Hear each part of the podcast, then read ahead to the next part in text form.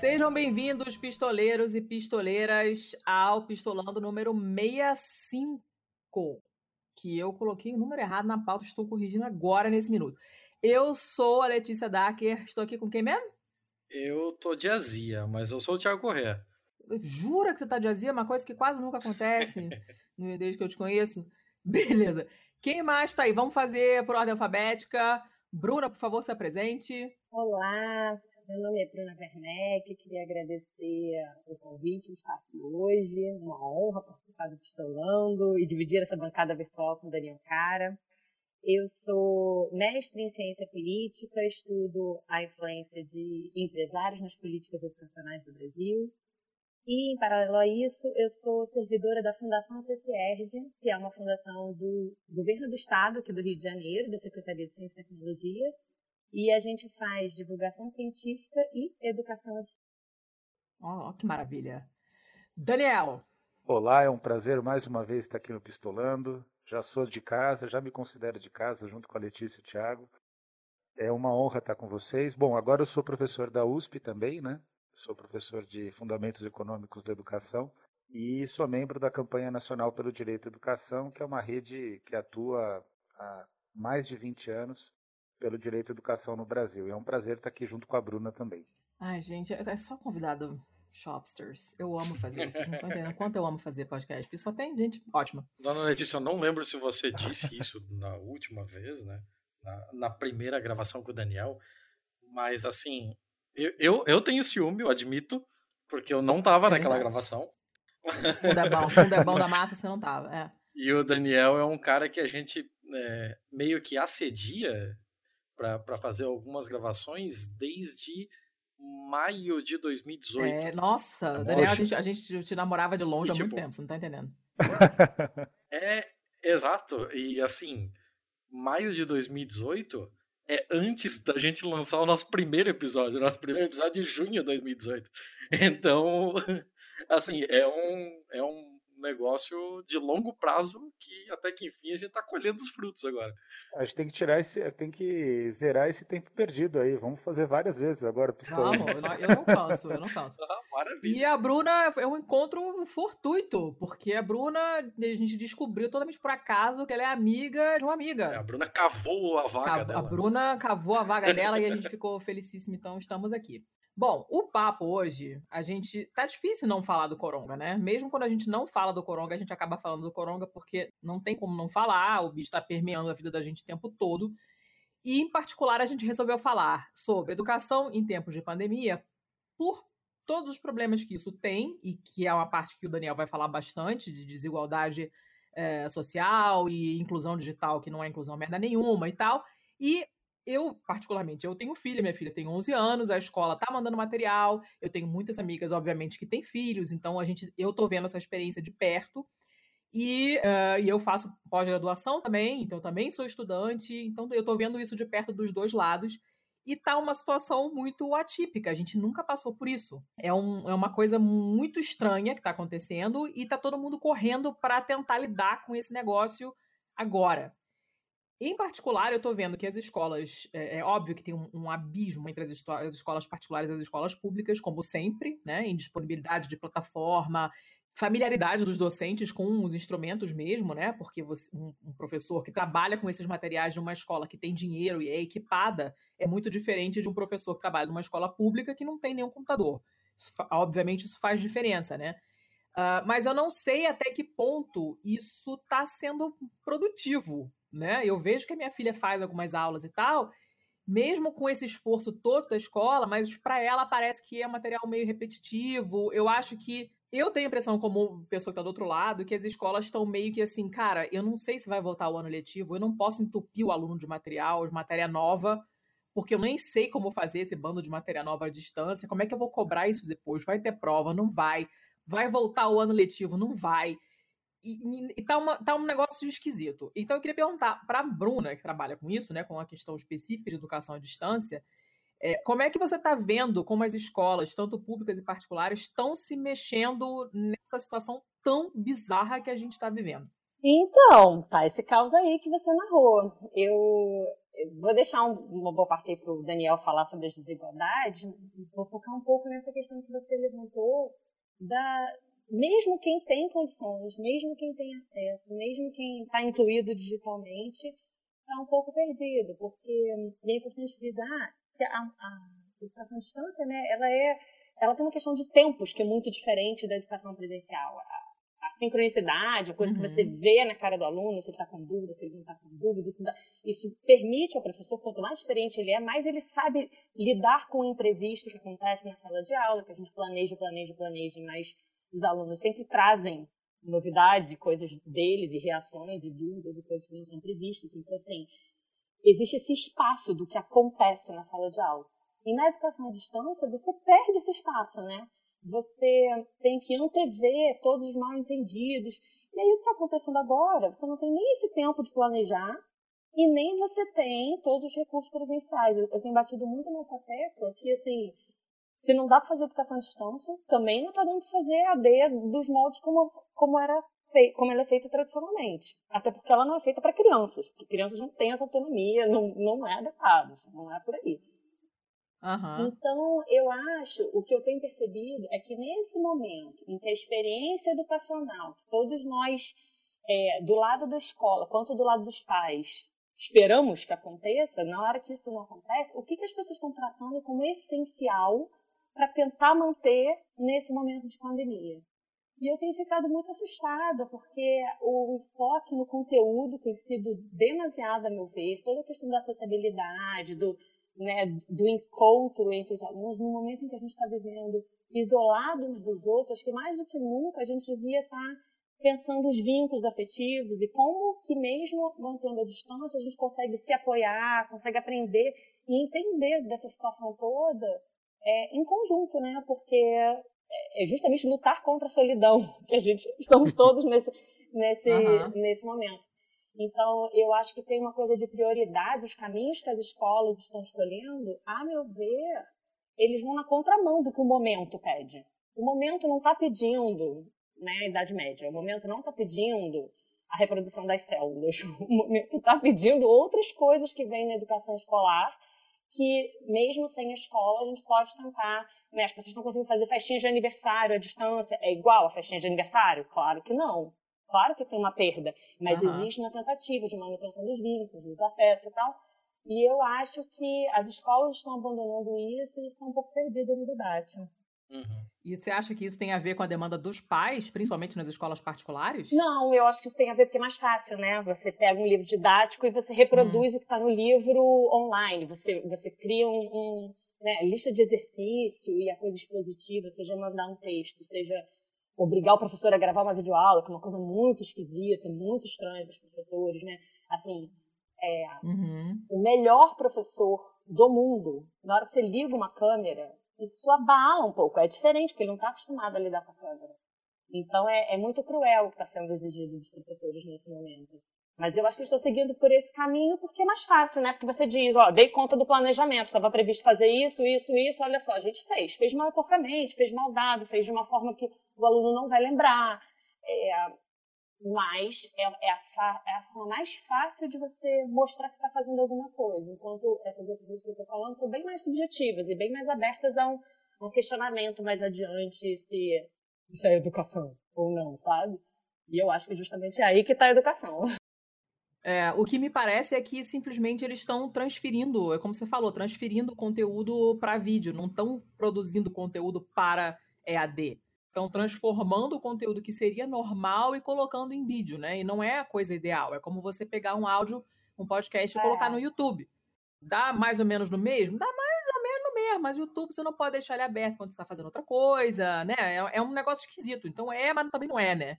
Então acaba sendo um, um, remédio meio, meio esquisito. É, eu ia concluir só que assim, é inadequado para o meio, porque isso não é educação à distância, e é inadequado para o momento que a gente está vivendo, sabe? Nos dias que cai, eu moro no Rio de Janeiro, né? Então cai aquelas chuvas, está tudo alagado, etc, etc. Qual professor que consegue dar uma aula normal como se tivesse um dia normal? Ninguém consegue, porque a gente é sempre afetado pelo, pelo contexto. Então, eu acho que essa tentativa de insular o aluno, fingir que ele não está em casa, fingir que não é o pai que está do lado, fingir que não tem um computador mediano, fingir que não. e tentar manter no planejamento anterior, é que eu acho é, alienígena, assim, nessa tentativa. Vamos fazer agora uma, uma tabelinha aqui com a Bruna. Eu concordo totalmente com o que ela disse. É, a gente tem um problema concreto, porque eu observei essa questão do, do da, da, da, educação à distância, do uso da internet, desde o primeiro momento que aconteceu o isolamento social. Aqui em São Paulo, a gente é, teve o, é o epicentro da, da epidemia. O isolamento social foi muito fortalecido na imprensa como algo essencial. E, na realidade, é, ele se estabelece no início, e acho que essa foi uma grande questão, e isso tem um impacto muito forte sobre a educação. Ele se estabelece como uma estratégia da classe média e da elite contra a posição que estava sendo predominante na periferia. Teve essa, teve essa cisão em São Paulo, que é uma cisão que não deveria acontecer, e ela só aconteceu por um único exclusivo motivo. É muito mais difícil você fazer isolamento social na periferia. Eu sou de Pirituba, então eu estou falando sobre experiência de vida, né? Então é muito mais difícil você fazer isolamento social na periferia. E mais do que isso, você precisa amparar as pessoas em termos de renda. Então, até o momento em que foi aprovado o auxílio emergencial, que era 200, a gente lutou muito para 600, algumas famílias recebem 1.200. Até esse momento, o isolamento social não funcionou aqui. Então, o impacto na educação para as escolas públicas foi pequeno no estado de São Paulo, especialmente na cidade de São Paulo. Começa até agora o impacto da estratégia de educação à distância. Então, o que, que, o que até nesse sentido foi declarado o recesso. Então, o que, que aconteceu? As escolas privadas, no primeiro momento, elas bateram no peito e falaram: não, a gente vai conseguir fazer educação à distância, vai ser a mesma coisa é, do que a aula é, presencial. Isso foi algo tão absurdo que, inclusive, a revista Nova Escola, que é da, da, da Fundação Lehman hoje, ela divulga uma propaganda. Quem pescou essa questão foi a, a, a, minha, a minha esposa, né, que ela que viu e me mostrou. A, a revista Nova Escola ela apresenta uma propaganda da educação à distância, dizendo que ela tem a capacidade de fazer com que cada casa se transforme numa sala de aula. Então, esse era o, o objetivo né, da classe média e da elite econômica aqui na cidade de São Paulo, eu imagino, pelo que acompanho em todo o Brasil. E no começo, os professores, Letícia, Tiago e, e Bruna, eles ficaram muito revoltados comigo, porque eu fiz críticas a essa perspectiva da educação à distância, indo na linha que a Bruna colocou super bem, a questão do vínculo, a questão que a educação à distância precisa ser planejada, a falta de compreensão sobre o que é educação à distância. Essa semana o Conselho Nacional de Educação deve votar um parecer que é absurdo, porque nem o conceito de educação à distância ele coloca. O que é educação à distância? Aqui fazendo, a, a Bruna pode me corrigir se eu estiver errado, mas fazendo uma análise de simplificação conceitual.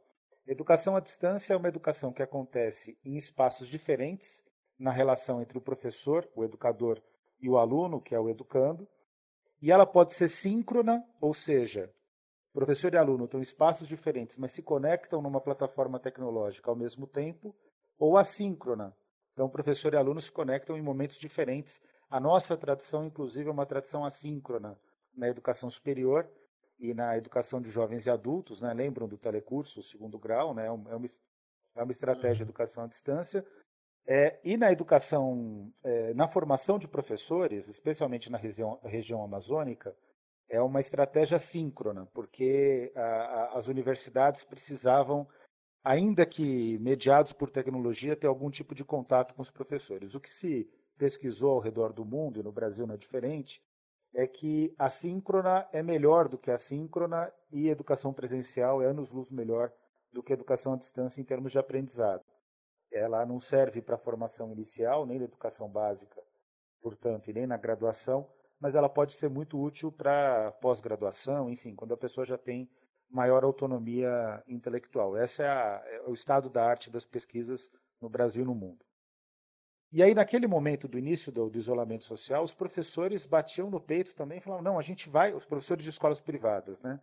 a gente vai resolver esse problema. E os professores de escola pública estavam muito pressionados pelos governos, os governos decidiram é, declarar recesso, então acabou que a escola pública vai enfrentar esse problema a partir de agora, mais presencialmente, né? Mas presencialmente é forma de dizer, né? Mas é, é, vivendo de forma concreta essa situação.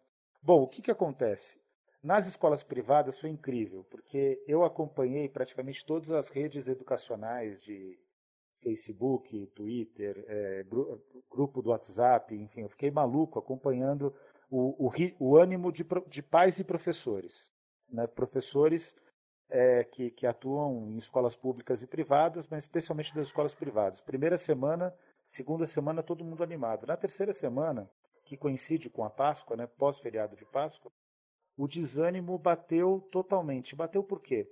Porque é, você não consegue fazer o que a Bruna explicou tão bem. O aluno não entende o que está sendo apresentado.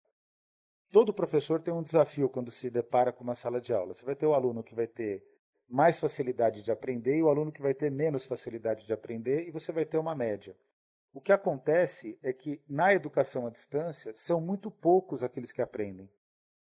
E é natural que ocorra, isso, porque a, a, pedagogia, a pesquisa boa em termos de neurociência, porque a maior parte da pesquisa de neurociência é uma pesquisa é, picareta. Né? Mesmo nos Estados Unidos, eu tive um curso rápido há anos atrás, nos Estados Unidos, na, na Universidade de Harvard, e, e e assim, era bem evidente que mesmo no curso tinha professor bom e professor picareta, né? Mas a boa pesquisa de neurociência, e esse é o ponto que é, que, que é interessante, é, casa com a pedagogia, vai casar com aquilo que o Paulo Freire já dizia, e vai casar com todos os estudos de didática e psicologia da educação, Vygotsky, Piaget. A lei geral da educação é: o aluno só aprende se ele tiver desejo de aprender o que, que significa o desejo? O desejo é, não é no sentido geral que a gente utiliza na sociedade, mas é a, a, a necessidade, a vontade, é uma vontade anímica, é um desejo de, de realizar aquele aprendizado. O motivo do desejo pode ser vários, pode ser totalmente diverso. Pode ser querer melhorar a condição de vida da família, pode ser porque quer chamar a atenção do pai e da mãe, pode ser porque é, é uma forma de se destacar, não importa, mas tem que ter desejo. Ele tem que ter algum envolvimento emocional de algum, em algum nível com aquilo, né? Senão não, não aprende. Exato. E, e, o que, que se percebe quando você faz pesquisa longitudinal? O que é pesquisa longitudinal? É aquela que acompanha a trajetória de vida dos estudantes. O que se percebe é que os alunos, eles muitas vezes têm desejo de aprender porque eles estão vivendo dentro de uma turma. E aí se chegou à conclusão de que o aluno não aprende só com o professor, o aluno aprende também com os, os seus colegas. E, uhum. e, e uma turma de qualidade, é, e, e, e, uma turma de qualidade, especialmente uma turma heterogênea que gera várias experiências, desde que bem trabalhada essa, essa diversidade, né, acaba tendo ganhos de aprendizado muito altos. E aí, quando os pais participam do processo de ensino-aprendizagem, ou seja, participam da escola, o ganho de aprendizagem é ainda maior, ou seja, a educação é uma obra coletiva. Na educação à distância, isso fica muito prejudicado eu não estou aqui fazendo é, proselitismo contra a educação à distância. Nesse momento, quem puder utilizar algum tipo de recurso para manter contato com os alunos é ótimo. Mas fazer aquilo que a Bruna criticou com precisão, que é simplesmente reproduzir na educação à distância. Você também colocou isso, Letícia. Eu acho que você tem, vocês duas têm total razão. Reproduzir na educação à distância o que acontece na educação presencial, isso vai dar errado. A pergunta que eu faço, pro, conversando hoje de manhã com professores de, de, de ciências, né? É um professor que, inclusive, é, é, do Movimento dos Trabalhadores Rurais Sem Terra, querendo ter ideias sobre como trabalhar. Falei, você já procurou pensar uma estratégia? E eles não trabalham com educação à distância, é, mediada por tecnologia. Aí eu falei, você já pensou em procurar construir uma estratégia dos alunos pesquisarem o que é um vírus? Por que, que o sabão consegue quebrar o vírus? Uhum. Aonde que o vírus começou a se disseminar? Qual foi a corrente de transmissão do vírus? É, quantos mortos nós temos? Qual é a porcentagem de mortos? Então você consegue trabalhar a partir do vírus e do coronavírus, que é um tema que está na vida de todo mundo, você consegue trabalhar todas as disciplinas, por exemplo, da, da, da, da educação formal. Se isso for feito, é muito mais interessante, e se fizer trabalho, mesmo sendo à distância, se fizer trabalho em grupo entre os estudantes para que eles se comuniquem, o resultado de aprendizado vai ser muito maior do que uma aula tradicional. Tem um caso aqui, só para encerrar. O caso aqui de São Paulo, uma escola de elite. O que é escola de elite no Brasil? Aquela que cobra mensalidade acima de R$ 1.500. Assusta, porque muita gente vai dizer: bom, então meu filho estuda numa escola de elite. Estuda, o Brasil é muito desigual e provavelmente, se o seu filho você paga mais de R$ 1.500, você faz parte da elite econômica brasileira. Qual que é o uhum. ponto? Uhum. O ponto é que essa escola fez teleaula e as mães e os pais estavam reclamando que o professor passou um exercício e ficou três minutos sem falar nada para os estudantes. Caramba. E aí eles acham que o professor está indo muito mal. A, aula está errada e o professor não. Mesmo em sala de aula, presencialmente, esses três minutos aconteceriam. Sim. Quer dizer, então a gente está com os valores totalmente invertidos em termos pedagógicos. E aí o que, que precisa fazer? Colocar a pedagogia à frente do debate. É isso que não está acontecendo no debate público brasileiro na área de educação. Cara, tá é engraçado isso, né, que vocês estão falando, porque eu passei por uma situação recentemente, minha filha estuda numa escola particular, aqui em Curitiba, e a escola tá mandando material e tal, mas foi uma coisa meio feita às pressas, porque obviamente ninguém estava pensando que isso ia acontecer, né? Então, tem esses vídeos dos professores tentando ser meio blogueirinhos e tal, nananã, mas é um portal que, apesar de ser bem feito do ponto de vista técnico, ele, como usabilidade, ele é muito ruim. Você tem que ficar fuçando as coisas, sabe? Não é não é fácil de encontrar. E tem algumas, algumas é, aulas que são live, que agora todo mundo está fazendo live, até o professor, coitado, tem que fazer live também. E a minha filha conseguiu, depois de muita luta, porque não estava no link que tinha vindo escrito nas instruções e tal, ela conseguiu entrar e viu algumas das coleguinhas. Estavam duas turmas misturadas, ela não conhecia todo mundo, mas viu algumas das crianças. Ah, a fulana tá lá, ih, a fulana também tá. Nossa, daqui a pouco a fulana vai chegar. É, então, essa parte é, de socialização realmente é muito mais importante do que a gente imagina, né? Eu estava ouvindo hoje o Maria Vai com as Outras, que eu recomendo, já recomendei mais de uma vez aqui, que é o podcast é, da revista Piauí sobre mulheres e mercado de trabalho. E saiu uma, um episódio extra que se chama Marias na Quarentena, falando com uma entrevistando uma dentista que também é triatleta, enfim, e estava falando como é que está sendo a recuperação dela porque ela teve covid-19, como é que está sendo a quarentena dela, né? Ela como atleta, como é que ela está se recuperando, taranana, e a um certo ponto ela fala: ah, a minha filha que tem dois anos e meio e aí eu faço aula, ela, ela tem aula online. E aí a Branca, que é a, a host do programa, fala: Nossa, mas tem aula online para dois anos, criança de dois anos e meio? E a entrevistada fala: é, mas é uma coisa muito simples, eu acredito que seja para manter o vínculo com o professor.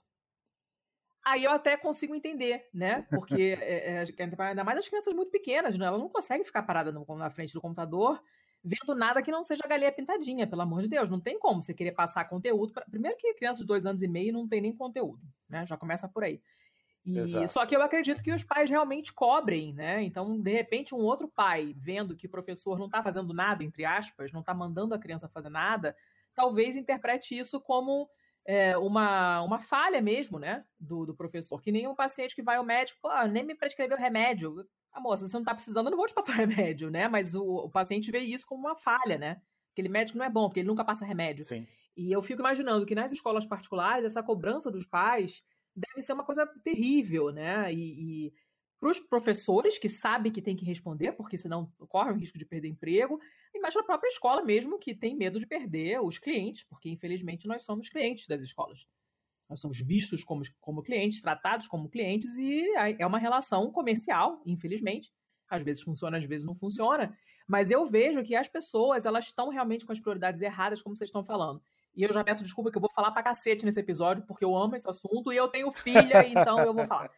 É, eu saí do grupo das mães da escola porque eu tava postando bastante coisa, sempre com link, que eu não sou maluca de postar, né, suco de graviola cura câncer, né? Então eu mandava um monte de link interessante e tal, porque as pessoas estavam falando, não, dia 6 vai reabrir. Eu falei, vocês estão malucas? Vocês não estão se informando por lugar decente nenhum? Como é que vocês acham que a escola vai ter condições de reabrir dia 6 de abril? Vocês estão loucas? Ah, porque não sei o quê. Aí começou uma discussão e eu comecei a reclamar do que estava acontecendo. Eu falei: olha, vocês estão muito enganados, a gente não está testando ninguém. Essa epidemia vai dar muita merda ainda, não vai dar para abrir agora. Vocês estão, vocês estão achando que o governo está se mexendo, vocês esperem sentados, porque não está se mexendo. E aí começaram a me acusar de, eh, de ser militante e, e, me disseram exatamente isso. Isso aqui é para a gente falar de dever de casa e outras coisas da escola, não é lugar de militar. É aí eu falei: olha só, tem uma pandemia em curso. Nós não sabemos nem se vai terminar esse ano letivo. Já que vocês não querem conversar sobre o que causou essa maluquice toda e o que está fazendo com que as pessoas morram para cacete, muito mais do que deveriam, Então vocês fiquem aí discutindo o dever de casa, que afinal de contas é prioridade de vocês, não é mesmo? Peguei e saí. Ah, sinceramente, entendeu? Mas assim, ninguém tava pensando que nem eu. Tava todo mundo puto comigo, porque eu estava militando, entre aspas, e uh, querendo falar de dever de casa. Gente, não tem dever de casa, esquece dever de casa. Aproveita que seus filhos estão em casa e vão conversar sobre outras coisas. Que, sobre como é que vai ficar o mundo depois é. dessa maluquice, sobre a falta que eles sentem de outras pessoas, sobre, sei lá, é, contar histórias legais de coisas que aconteceram em sala de aula, né? De quem se sente mais falta, do professor tal, por quê? E, e ninguém está fazendo isso. Eu estou vendo que realmente tem uma preocupação com o conteúdo. Esse foco no, no vestibular, cara, é uma parada mortal para a educação, né? É uma merda. E a gente não, e não tem luz no fim do túnel para isso, porque não tem nenhuma proposta de mudança disso tão cedo, né? Agora, você traz um aspecto que eu acho que é um aspecto central, né? a relação de, um, de uma família com uma escola privada, ela é uma relação de, de cliente, mas antes é preciso saber o que está se comprando. Infelizmente está se comprando algo. Né? A educação deveria ser um direito é, ofertado em escolas públicas. Essa é a realidade de países que são concretamente desenvolvidos, né, em termos econômicos e sociais. É, mas é, o que, que é, o que, qual que é o ponto que eu vejo que você traz e que está por trás do grupo dessa, que, de, de, dessas mães que, que você divergiu, discutiu, etc. É que as pessoas interpretam que elas estão elas, elas não estão comprando, elas não sabem muito bem o que significa comprar educação.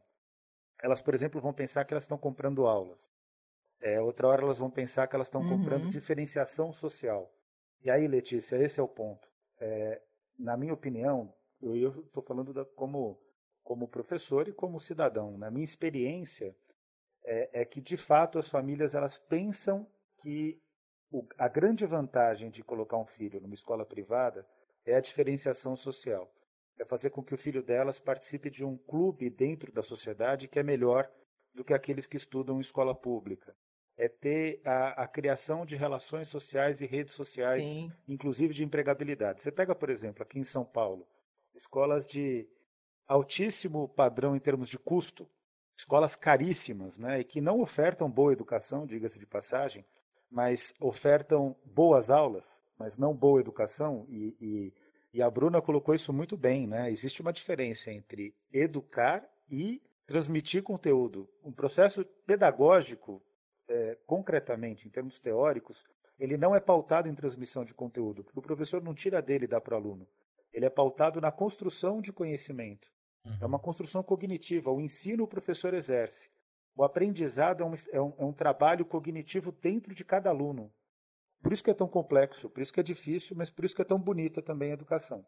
O que, que a gente precisa compreender?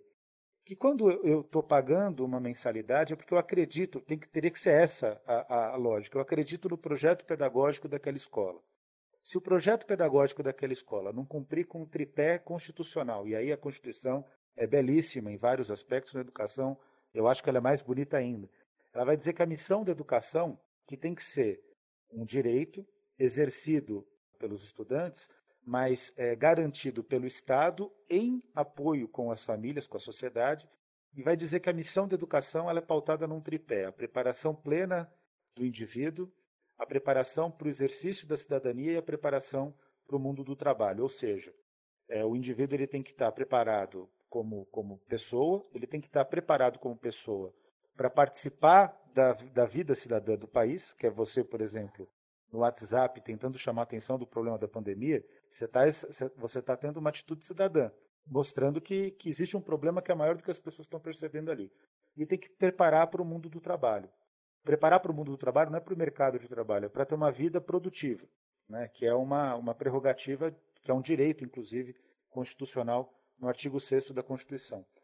Se a escola não garante isso, a mensalidade que você está pagando não é uma mensalidade que está compensando.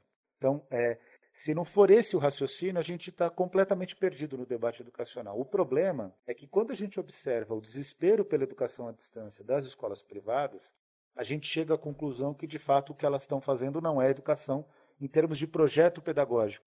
E eu acho que esse é o ponto que é um ponto dramático. Agora, a situação das escolas públicas também é dramática, porque secretários estaduais e municipais estão contratando a preço de ouro várias consultorias educacionais, muito estimulado por fundações e movimentos empresariais, e eles estão fingindo que vão educar e os alunos não vão fingir que, que, que vão aprender, porque sequer eles vão entrar nas plataformas.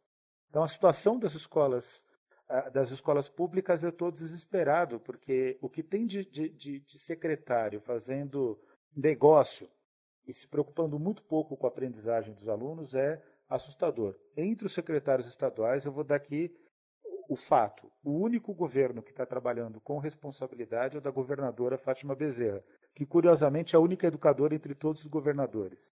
Todos os demais estão fazendo muita demagogia e pouca educação nesse momento de pandemia.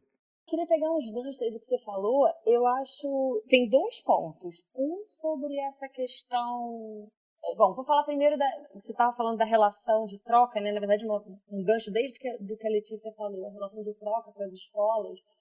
É, tenho pensado muito sobre isso, né? A, a, Constituição fala que é uma parceria, são todos em conjunto para garantir esse direito à educação do estudante. E o que acontece com uma relação de troca? É o oposto, né? Quando você está trocando, se você tem menos para dar, você recebe menos em retorno, e por aí vai. Só que se os dois são parceiros na educação de, de da criança, justamente quando um dá menos é que o outro tem que tentar suprir, tentar adequar para que não falte para a criança, e não ficar numa corrida de cada um dar menos, né? Então eu acho que isso está muito na base de algumas dessas é, desses conflitos da escola, tipo assim, ah, não, não é presencial, então tem pais pedindo redução de mensalidade. Alguns, beleza, porque são profissionais liberais e estão com problemas realmente de grana em casa. Outros, simplesmente porque acham que não estão recebendo o que eles estão pagando. Então, eles. É, a escola não está tendo condições de entregar, está fazendo o melhor que pode. É, muitas vezes, né, os professores descabelando para fazer o melhor que podem e os pais estão ali de fora dizendo assim: não, não, isso não é o suficiente, porque eu estou acostumada a pagar, então eu vou pagar um pouquinho menos. Então eu acho muito esquisito quando deixa de ser uma parceria em que os dois entendem o, o que o outro lado está fazendo e vira uma relação de troca. E assim, eu fiquei pensando sobre é, como que isso aconteceu, né? Quando que virou isso. E eu fiquei pensando muito sobre os anos 90, como é que teve uma mudança no mercado das escolas privadas. Porque até então, quem que botava o filho na escola privada, por quê, né? Eram as escolas de igreja, eram as escolas, às vezes era uma escolinha do bairro que tinha uma pedagogia construtivista, uma coisa que você realmente era pelo, pela proposta da escola de formação deste, deste ser humano, né? E aí, quando começou essa coisa dos cursinhos pré-vestibulares virarem escola, cada vez mais a régua passou a ser só a questão do conteúdo e da prova e, do, e da aprovação lá no Enem. Aí o Enem ainda por cima criou essa, essa régua única. O Enem tem milhões de vantagens, mas eu acho que isso é uma coisa que eu não sei como é que a gente escapa, mas que antigamente, eh, aqui no Rio, tinha, era muito claro, assim, a prova da UF tinha um certo perfil, a prova de, de, da UFRJ tinha um outro perfil, então os alunos tinham mais chances, né, de ser aprovado em... É, fazer provas que tinham mais a ver com o estilo deles de aprendizagem. Então o Enem criou essa régua única para todos, e aí vira essa corrida de quem consegue é, atingir o que quer que seja que esteja sendo medido nessas nessa régua. E isso tem a ver com essas grandes cadeias. Então, assim, em algum momento, realmente a coisa virou super é, comercial. E eu acho que esse momento da pandemia, justamente, é o momento para a gente entrar nessa disputa, porque porque ou a gente vai sair daqui cada vez mais conteudista, ou a gente vai sair daqui. Gente, não, o que importa é manter vínculo, o que importa é refletir. Esse, esse exemplo que o Daniel puxou, né, de como o vírus pode abrir a porta para para milhões de estudos, né, de ensinos, é exatamente isso, porque a educação à distância, ela já, já é mais difícil você fazer esse tipo de coisa do que você faria presencialmente, mas existem recursos. Se as pessoas, um dos problemas é que muitos dos jovens não têm um computador próprio, eles até têm um computador na casa, mas que às vezes divide com a mãe, com o pai, que também estão trabalhando de casa. Então, assim, eles têm o celular. Gente, o celular, ele não é só uma coisa para você assistir vídeo e para você ler. É uma coisa que você pode escrever, uma coisa que você pode desenhar, uma coisa que você pode fotografar, uma coisa que você pode filmar. Então, o potencial de botar esse aluno para criar o que quer que seja, e se ele vai fazer um vídeo para falar sobre o que quer que seja, ele vai ter que pesquisar, ele vai ter que estudar, ele vai ter que. Então, você não precisa pedir leia o texto, basta você falar, grave um vídeo sobre, porque ele vai ter que ler, ele vai ter que achar esse uhum. conteúdo em algum lugar. Então, essa coisa do ir fazendo as perguntas é uma forma que acaba sendo muito menos sacrificante para os professores nesse momento do que ter que ficar incessantemente falando, porque se parar de falar durante três minutos o pai vai achar que ele não está fazendo nada. e eu acho que, é, acho que é realmente uma, uma, uma chave, é uma outra forma de, de olhar. Então, eu tenho falado muito sobre, sobre isso, assim, o que, que o momento pede em termos de educação. E é isso, assim, eram esses os, os, ganchos que eu... Ah, eu tinha mais uma coisa que era falar dos secretários, dos secretários estaduais, né? Eu estou no Rio de Janeiro com um secretário estadual maravilhoso, chamado Pedro Fernandes, que não está... Enfim, o, a grande preocupação dele é implementar uma plataforma com o Google, porque, na verdade, assim, ele não está tá tendo nada desse debate, ele não está ouvindo o CEP, ele não está ouvindo né, que é o Sindicato dos Professores aqui do Estado, ele não está ouvindo a Assembleia Legislativa, ele não está ouvindo ninguém. Ele quer implementar isso porque ele quer controlar os horários dos professores. Ai, gente. Porque se ele ficar três minutos sem falar, ele também não vai receber, basicamente. No restaurante, não. roda gigante,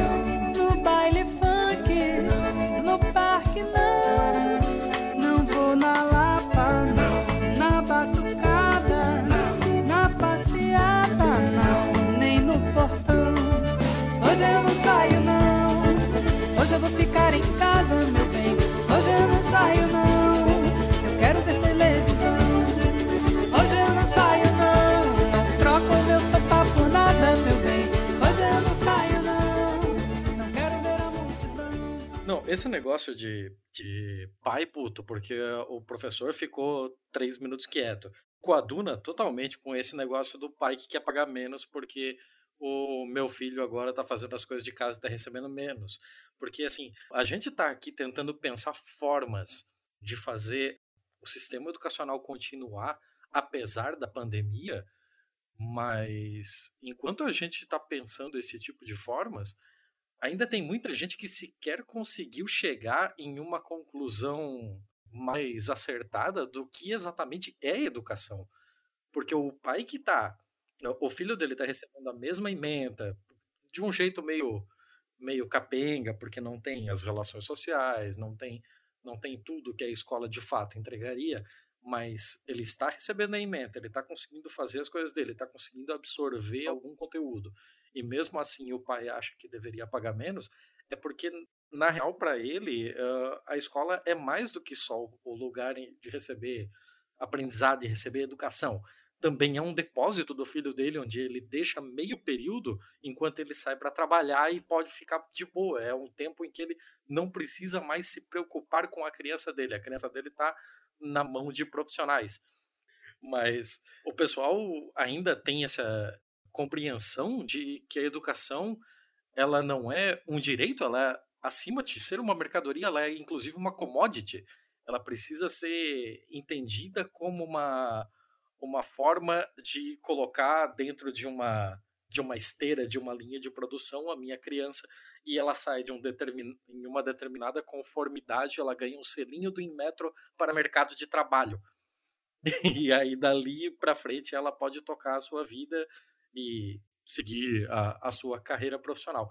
Uma coisa que me, que me preocupa bastante, até a Bruna um pouquinho antes de cair ali vinha falando do Google, e nós tivemos uma notícia agora no começo da semana ou no final da semana passada sobre o governo do Novo México nos Estados Unidos, que eles estão processando o Google porque a ferramenta de aprendizagem do Google que foi implementada pelo governo estadual, que é a Google Classroom, né, que é, é parte da G Suite, ela requer uma cacetada de, de permissões especiais no quesito privacidade, que é para que ela possa funcionar corretamente. Ela precisa ter permissão à câmera, permissão ao microfone, permissão de localização, uma cacetada de outras coisas assim que torna esse tipo de, de aplicativo bem delicado as pessoas costumam dar esse tipo de permissão justamente porque pô, é uma ferramenta educacional, a gente entende a necessidade, mas o, o que ocorre é que o Google está mantendo essas, essas configurações e esse, essa captura de dados sensíveis, mesmo após o que seria o último sinal. Mesmo depois que é, já não é mais considerado uma hora de aula, os horários de, de aula é, combinados, ele continua capturando dados extremamente sensíveis. E eu vi que esta semana mesmo o governo do Distrito Federal começou a utilizar a mesma plataforma. Então eu não sei se vocês têm alguma coisa já em mente com relação à privacidade, segurança de dados e de como isso está sendo implementado pelo poder público brasileiro. Porque é aquele negócio, né? Quando Sim. o pessoal vai falar de educação sexual na sala, aparece um monte de gente para gritar: estão sexualizando minhas crianças, estão transformando nossos filhos em gays. Agora, quando é uma empresa americana com dinheiro para caralho, com influência para cacete, que está utilizando um software para espiar a câmera que está direto na cara da sua criança, foda-se. então, é, é um negócio muito estranho e é um negócio que quem ouve o Pistolando há muito tempo sabe que eu sou o louco da privacidade de dados, assim. São informações que me preocupam bastante, assim. Eu não sei o que vocês têm em mente, se vocês têm visto algum tipo de, de iniciativa que seja mais exemplar nesse tipo de caso. Não, eu tenho, eu tenho, eu sou também, é, como você, eu sou completamente dedicado à militância pela privacidade de dados e faço parte de redes internacionais em defesa do dado como um direito humano. Né? Uhum. É, e para você ter uma ideia, Tiago, essa situação é tão absurda que na eleição de. Agora começam a surgir as denúncias que a gente já vinha trabalhando, mas nunca consegue as respostas pela lei de acesso à informação, mas denúncias que até a eleição de. até meados da eleição de 2018, por volta de setembro, Existiam vários aplicativos e softwares que foram dados de graça para secretarias. O caso mais clássico é um software chamado Mira. Uhum. É, esse software ele tem como financiadores do software, sócios do, do negócio, várias pessoas que colaboraram, inclusive, em candidaturas vinculadas à educação. E a gente está fazendo uma relação muito próxima dessas candidaturas com o financiamento de campanha. Os dados ainda não estão prontos, então não posso avançar mais do que, do que dizer que a gente está pesquisando essa questão. E esse software, que é o Mira, que é um caso, um caso, né? agora começa a sair na grande imprensa, depois até o final aqui do, do podcast eu falo o caso que é, teve uma denúncia, mas é, o, o, o Mira ele pegava todos os dados dos estudantes, todos, sem exceção, e ele fazia de graça a administração das listas de presença nas escolas. Uhum. Só que quando você pega os dados dos estudantes, vinculando com a base de dados do INEP, que é o Instituto Nacional de Estudos e Pesquisas Educacionais, Anísio Teixeira, que é o que faz o Enem, mas faz muito mais do que o Enem, faz todas as avaliações de larga escala, o censo escolar, etc. E quando você vincula a base do, do, do INEP, que era o que acontecia com esse caso do Mira, você acaba tendo acesso a praticamente todos os dados dos estudantes daquela secretaria. Claro que você não tem acesso aos dados de todos os estudantes, aos dados de todos os estudantes do Brasil, mas daquela secretaria você tem. Uhum. Curiosamente, essa empresa ela encerrou suas atividades em setembro, que casa com os escândalos de uso do WhatsApp e do Facebook no Brasil. Essa, esse vínculo a gente está com dificuldade ainda de construir, mas a gente tem fortes indícios de que isso é, faz sentido. O caso do Google, ele só é um caso mais trabalhado de quebra de privacidade de dados dos estudantes. Uhum. A, a, Google Classroom ela tem uma parceria no Brasil que é estruturada com a Fundação Lehman, pautada na aplicabilidade da Base Nacional Comum Curricular, que eu sou um crítico, eu acho que a base é ruim. Eu acho que todos os documentos curriculares que nós tínhamos no Brasil eram melhores, inclusive, tanto os parâmetros curriculares nacionais do Fernando Henrique Cardoso, como as diretrizes curriculares nacionais do governo Lula, e, e, depois uma parte das diretrizes no governo Dilma eram melhores do que a Base Nacional Comum Curricular. O Brasil sempre teve um currículo. As pessoas falam, ah, o Brasil não tem um currículo. Como não tem currículo? Pô, então quer dizer que os estudantes não tinham livro didático? O livro didático é a materialização do currículo. Só que o livro didático ele, ele alimenta poucos, é, poucas estratégias de negócio. Então, o Google Classroom no Brasil ele acaba sendo a grande estratégia de negócio da, da Google e a grande estratégia de negócio na área de educação. Uhum. E além da privacidade de dados, eu acho que esse é o ponto, né? Eles estão mobilizando muito recurso. Eu já pedi, via lei de acesso à informação, para praticamente todas as secretarias disponibilizarem o quanto que elas estão pagando para a Google. Né? O caso que está mais curioso para mim é o quanto que a Secretaria Estadual de Educação do, do governador João Dória, que faz muita propaganda, mas São Paulo está tendo um problema enorme em relação ao Covid. É, é, ontem faleceu, inclusive, uma, uma amiga, o, o, avô de um amigo, de uma amiga do, do meu filho, e, e, e, o avô dessa menina faleceu e o, e o agente funerário informou para a família dela que ele está transportando 50 corpos na cidade de São Paulo. Caraca! Os números não estão batendo eu tenho contato com municípios aqui da, da, do, do, entorno da, da Grande São Paulo. Hoje até a Globo fez uma denúncia de que os dados dos municípios não batem com os dados do governo do estado. Quando, quando a gente abrir a caixa preta dos números reais de Covid, a coisa vai ficar desesperadora. E nesse momento, isso é um momento propício para fazer negócios em emergência que ninguém sabe o custo. Quanto uhum. que o governo Dória está pagando para Oi, para TIM, para Vivo e para Claro para fornecer gratuitamente internet banda larga para o uso do aplicativo de educação à distância. É uma informação que ninguém tem. Então, a, a, a, e, e para muito poucos estudantes usarem. Né? Eu, como professor da USP, eu digo para vocês, eu tenho estudantes da Universidade de São Paulo que não conseguem acessar a internet, não conseguem acompanhar a aula se eu fizesse aula em educação à distância como se fosse um, um transcurso normal do curso na Universidade de São Paulo, imagina na periferia de São Paulo. Então, a, a situação que, que a gente tem que ter clareza é de que é uma situação que, além da privacidade de dados, está tendo muito negócio sendo fechado e que ninguém tem controle sobre esses negócios. Uhum. E eu não vejo nenhum trabalho do Ministério Público que seja bem articulado, fora no caso do Rio de Janeiro, que a Bruna é, relatou, o único Ministério Público no Brasil que está trabalhando essa questão é o Ministério Público do Rio de Janeiro é, que é um grupo muito aguerrido, mas que é praticamente único. É uma joia da, da, do, do, Ministério Público, a, a, atuação do Ministério Público do Rio de Janeiro na área de educação. Fora o Rio de Janeiro, ninguém está fazendo o acompanhamento como deveria. E é muito preocupante essa situação. Outra coisa que me preocupa bastante ainda nesse quesito da privacidade de dados é que todos esses dados coletados pelo Google, é, eles não têm a menor obrigação de ficar no Brasil.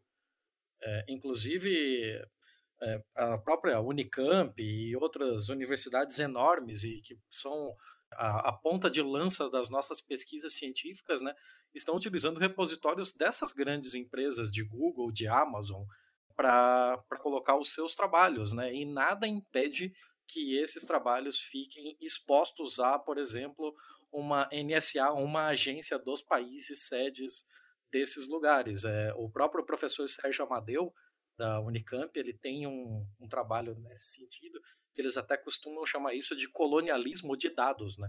Porque a gente tem já como um mantra na, na área de tecnologia de informação que dados são o novo petróleo, né?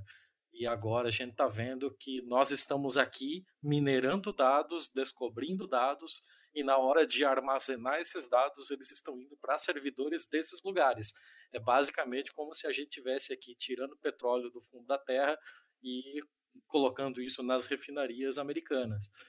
É uma coisa que, que deixa a gente bastante preocupado. Tiago, só para você ter uma ideia, os dados do Mira, de várias secretarias estaduais e municipais de educação, eles estavam localizados num servidor nas Bahamas. Ah. Então, só para reforçar o que você está dizendo. Que coisa ótima. já, fica, já fica o gancho aqui para o nosso episódio sobre paraísos fiscais, né? Ah, sim. Nós, Exatamente. nós temos um ótimo episódio sobre isso. É punk, é punk. Eu queria é, só dar uma, ilustrar. Eu falei que no começo, em off, né? Eu falei para eles: olha, eu tenho histórias cabeludas para contar sobre esse negócio da, do, do, estudo durante a pandemia, né? E eh, eu vou contar a história de uma amiga minha, que é a nossa a catártica também, e eu não vou dizer o nome dela, mas, é, enfim, ela, pouco tempo atrás, ela mandou mensagem e falou: Ah, é, hoje teve uma aula coletiva, né, no Zoom, com as crianças, terceiro ano, filho dela, no Zoom e tal, não sei o quê, e a diretora falou assim, a orientadora: E aí, crianças, vocês estão estudando muito? As crianças: Não! Já estamos prontos para fazer a prova, as crianças. Não! Aí essa amiga virou para mim e falou assim: Ah, eu tenho drive-thru de, de tarefa amanhã. Eu falei: Quê? Ela, pois é, eu. Olha, vou ler a mensagem dela. Eu vou lá na escola no horário marcado, entro pelo estacionamento, recebo as tarefas e venho me matar em casa. Nem desço do carro. Só abro a janela, eles jogam as tarefas para dentro e eu saio derrapando. Cara, é assim, terceiro ano. E ele tem muito mais dever de casa do que a minha filha, que tá no sexto. É uma quantidade absurda de, de, de matéria. A minha filha, ela faz, é, estuda no, no, no colégio bilíngue, então ela faz horário integral. É compreensível que ela tenha muito conteúdo e não tem. Se ela, ela fica a manhã inteira para fazer aula quando tem conteúdo completo, ela leva amanhã para fazer. E amanhã não é o horário que ela fazia na escola. Ela acorda tarde, porque, né, pré-adolescência, dorme pra cacete, não sei o quê. E esse filho dessa minha amiga tem muito mais conteúdo do que ela. E a impressão que ela tem é exatamente isso, que eles estão atochando as crianças de coisas para justificar o pagamento da mensalidade. E os pais estão todos ensandecidos porque não estão dando conta. São crianças que ainda são pequenas, não são autônomas o suficiente para fazer isso tudo sozinhas. Então precisam da, da, ajuda dos pais. Tipo, a minha filha ela entra no computador e eu largo ela e ela sai fazendo as coisas. Apesar dela não ser muito digitalmente letrada, porque ela nunca teve interesse em mexer no computador até agora. Mas ela vai descobrindo vai fazendo. Mas a criança menor, os pais têm que ficar em cima, não tem jeito, né? Requer uma atenção muito maior dos pais. E nem todo mundo tem tempo e não tá dando para fazer as coisas. Então tá todo mundo desesperado. Ela falou: olha, eu tô toda atrasada, não consigo terminar no dia, porque é coisa pra cacete, é muito material. Então isso está causando uma pressão nos pais, né? As, as, as, mães, principalmente, porque os pais normalmente cagam solenemente, a gente sabe, né? Isso normalmente recai nas mães e tá todo mundo surtando, porque além de ter o trabalho de home office em quem trabalha com home office, e as médicas continuam trabalhando fora, né? E chegam em casa e ainda tem que sentar e ficar um tempão fazendo dever com a criança, que normalmente não estariam fazendo, né? Então tá todo mundo surtando. E quando você não consegue, rola aquele sentimento de culpa maneiro, né? Que a gente conhece. Pô, não tô conseguindo me dedicar o suficiente. Ó, telefone de merda. Ah, depois a gente. Isso é tudo atinho. Tem que se fuder todas elas. Enfim, e é, então rola um sentimento de culpa, assim, né? E, porque essa parte do envolvimento da família, como vocês dois é, falaram, Bruna e, e, Daniel, é uma parte importante pra caramba da, da pedagogia, né? Tem estudos e mais estudos. Quanto mais envolvida tá a família, melhor o desempenho, melhor o futuro acadêmico da criança e tal.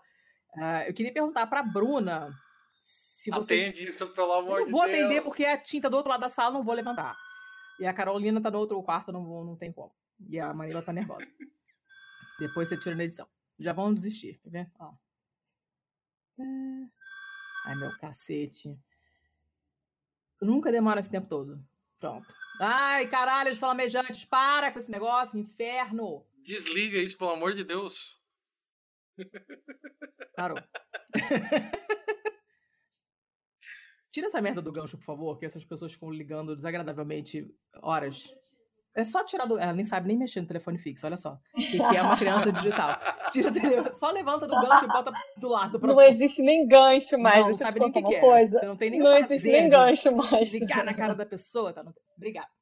Uh, eu queria perguntar para a Bruna, né, que trabalha, estuda diretamente isso e tal, não sei o quê, ou está acompanhando isso de perto, como é que está é, o impacto dessa, dessa enxurrada de coisas na, nas famílias e como e vou engatar uma outra coisa depois. Como você tinha mencionado que realmente deveria ser uma oportunidade para a gente trabalhar outras coisas, como que você trabalharia essas outras coisas? Que tipo de conteúdo você introduziria e como você trabalharia isso?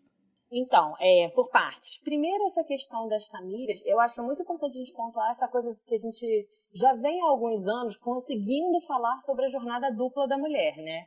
Só que a jornada dupla da mulher, ela pelo menos tinha, quando chegava no escritório, ela tinha um espaço de trabalho, ela tinha colegas com quem ela contava para desempenhar suas funções, e ela tinha, contava com a escola para fazer a parte do, ajudar na parte do educar, então, nesses duas frentes. E muitas vezes ainda tinha diarista, etc., para ajudar nas coisas da casa. E de repente essas jornadas colapsaram, estão todas num lugar só, né? Então realmente está tá bem difícil. Você nem tem um espaço para trabalhar, porque tem uma criança demandando atenção, e nem você consegue dar conta de educar essa criança, né? Acompanhar como, né? Quando a criança está na escola, ela não precisa da mãe acompanhando. Mas quando ela não está na escola, requer ainda mais da mãe para fazer esses, essa ponte. Então, assim, isso está bem complicado realmente para as mães. Estou com muita dó de mãe divorciada de dois, sabe? Como você faz Nossa, isso? Sim. Como você limpa, cozinha, é, garante o sustento no final do mês e ainda ajuda dois com o dever, sabe? É, é realmente é, não tem resposta para isso não. Eu só eu só tô, né, mandando minha empatia toda. Uhum. E, e, eu acho assim, e aí volta aquela história da, das escolas terem se tornado grandes conglomerados de troca e de entrega, porque eu acho que antigamente tinha mais essa coisa da comunidade escolar. Então, a, as gestões, né, as diretorias, as, as, coordenadoras, às vezes elas estão mais atrapalhando do que ajudando. Estão cobrando pra caramba os professores de produzir, produzir, produzir, e estão surdos, não vendo que os pais não estão conseguindo dar saída. Então, eu acho que a, as propostas do que, que, se pode fazer nesse momento, acho que elas são muito diferentes dependendo da faixa etária, né? Você uhum. falou da, da, filha da sua amiga de dois anos de idade e tal. Eu acho que nessa idade, para a escola, existe a pressão do mostrar serviço para poder continuar cobrando mensalidade, para continuar pagando essas professoras. Senão os pais falam, ah, para que eu estou pagando creche.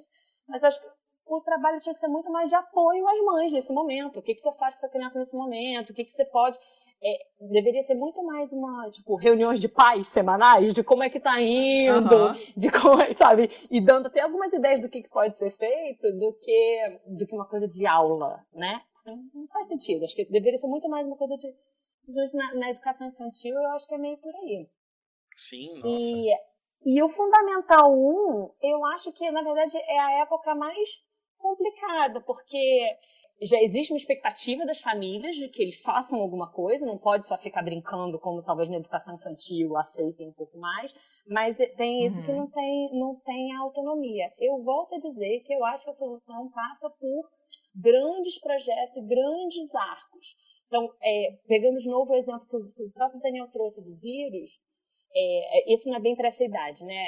Seria mais velho mas eu acho que a ideia é, é são coisas mais abstratas, mais temáticas. E aí deixa as crianças produzirem o que elas pensam sobre isso, tipo, sei lá, todo dia, com o que, que você sonhou, ver se você consegue fazer um desenho do que você sonhou a cada dia, para que depois, num momento de troca, aí que poste fotos, sei lá, tem um grupo do Telegram, uma plataforma, não sei o que, uma foto, para que eles vejam os trabalhos uns dos outros. Eu acho que tem que ser mais respeitoso dessa coisa dos tempos, porque é, você falou da história cabeluda, a história mais cabeluda que eu já ouvi é a escola obrigando os alunos a botarem um uniforme para aparecer no Zoom. Ah, não. Essa é a... Não. Sim, sim, sim. Eu tô... Não, não, sim, não, não. sim. Educação síncrona, então você está em casa na pandemia, você tem que acordar às 7 horas da manhã, você tem que estar de uniforme para aparecer no Zoom. Isso? Não! Sim. Como assim, sim, Brasil? Sim, Brasil. Sim, Brasil. Isso está acontecendo. Então, isso para mim é surreal. Tipo, é, isso, é de negar a realidade. A Terra é plana, gente. A Terra é plana e a gente está aqui assistindo aula de uniforme. Cara, que isso! Essa, essa minha amiga do, do drive-thru de desenho de dever de casa falou que a escola pediu para eles fazerem um abaco em casa, que ela queria tacar fogo na escola. porque as papelarias estão todas fechadas. Onde diabos você vai para catar material para fazer um fucking abaco? É. E aí tem que tirar foto do abaco e tem que postar no portal e tem que mandar para a escola, nas redes sociais, sei lá o quê, das quantas. É um negócio surreal mesmo. Agora, uniforme, é, realmente. Quem sabe usar um abaco? É. Exato, boa pergunta.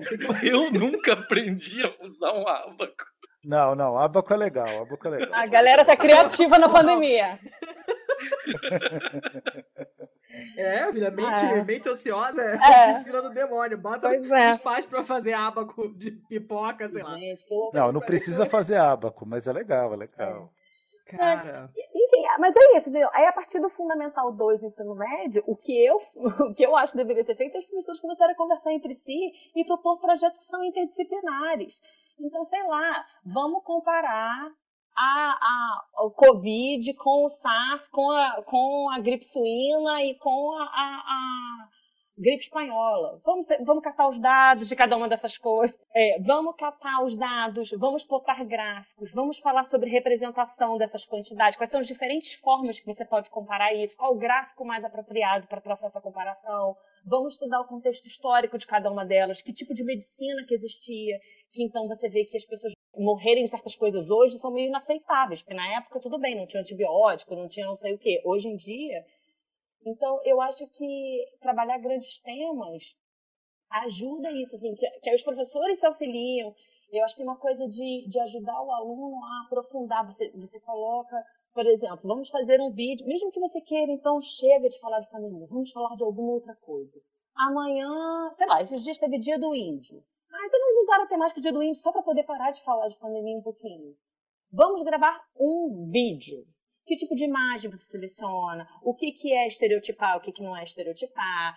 Por que, que a gente comemora isso? Então, nisso você vai fazer pesquisa, você vai ter que fazer seleção do que, que é fonte confiável ou não, e você vai trabalhando todas essas coisas que é para um cidadão do século XXI, você precisa fazer. Se o vídeo vai ficar bem acabado ou não no final, esses são outros 500 e que é o, é o menos relevante, mas todo o trabalho dessa produção, ele, ele permite, assim, que você pode fazer uma parte, manda para o colega ver, o colega dá o pitaco. Então, a coisa uhum. da sincronicidade, e eu concordo com o que o Daniel falou, que assim, é muito importante os momentos de encontro síncrono, mas às vezes, nesse, nesse momento que a gente está vivendo, às vezes a pessoa compartilha o dispositivo com o pai, com a mãe, com o irmão.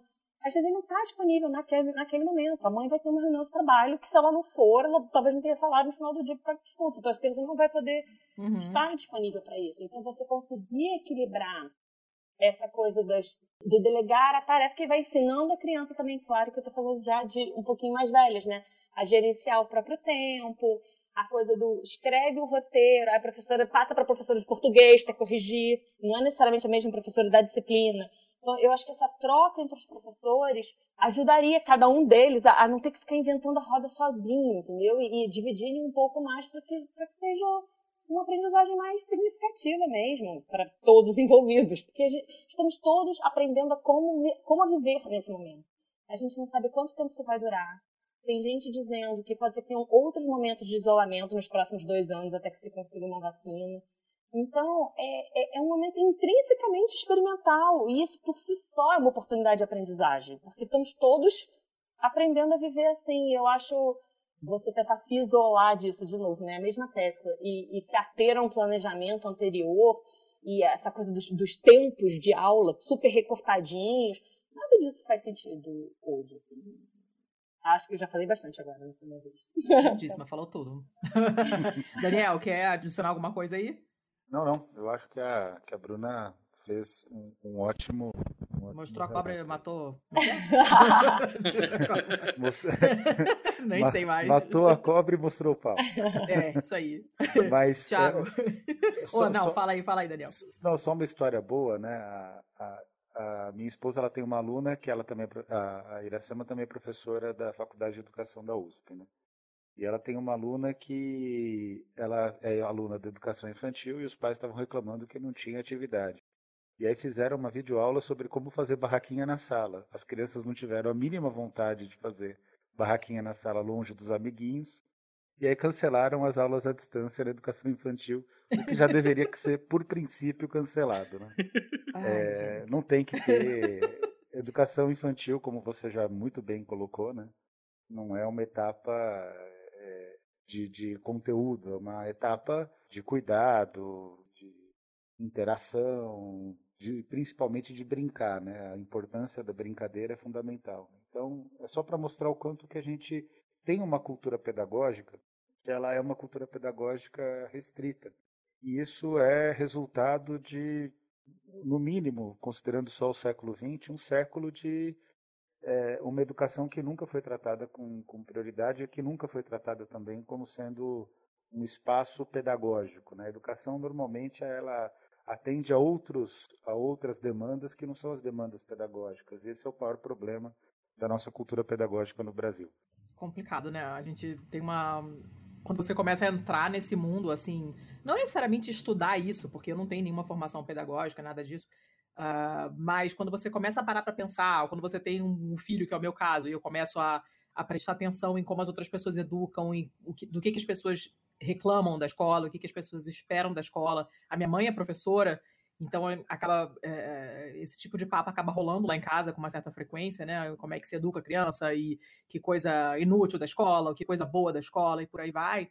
Então essas conversas sempre rolaram na minha casa e quando você começa a prestar atenção nisso, você entende por que, que a gente está nesse, nesse ponto, né? Porque a maioria das pessoas é, não, não sabe nada disso, não entende nada disso teve, teve uma formação dessa maneira também, em que era uma, focada somente no conteúdo e só para tirar nota boa para passar de ano, para passar no vestibular, para arrumar um emprego, para ganhar dinheiro, né? Para virar uma, uma engrenagem do sistema. E esse, esse foco muito errado é, da maioria das pessoas, não só dos professores, mas não é nem culpa deles, é porque o mercado quer isso, né? E os pais exigem isso, principalmente. Então, acaba sendo uma coisa complicada porque é muito difícil você encontrar uma escola que não se encaixe nesse, nesse padrão, né? Ela tem que ser focada nisso, porque senão ela fecha por falta de, de pessoas que vão lá matricular os filhos. É um negócio muito complicado. Eu, eu tenho muito esse, esse contraste com outros pais da escola, porque eu quero um tipo de educação para minha filha que seja realmente uma coisa global, que ensine ela a ser uma cidadã legal, uma pessoa que não enche o saco dos outros, que não cria problemas para outras pessoas, né? Mas eu vejo que as outras pessoas nunca pararam para pensar nisso. A imensa maioria dos outros pais não quer isso, quer realmente conteúdo atochado na cabeça do filho.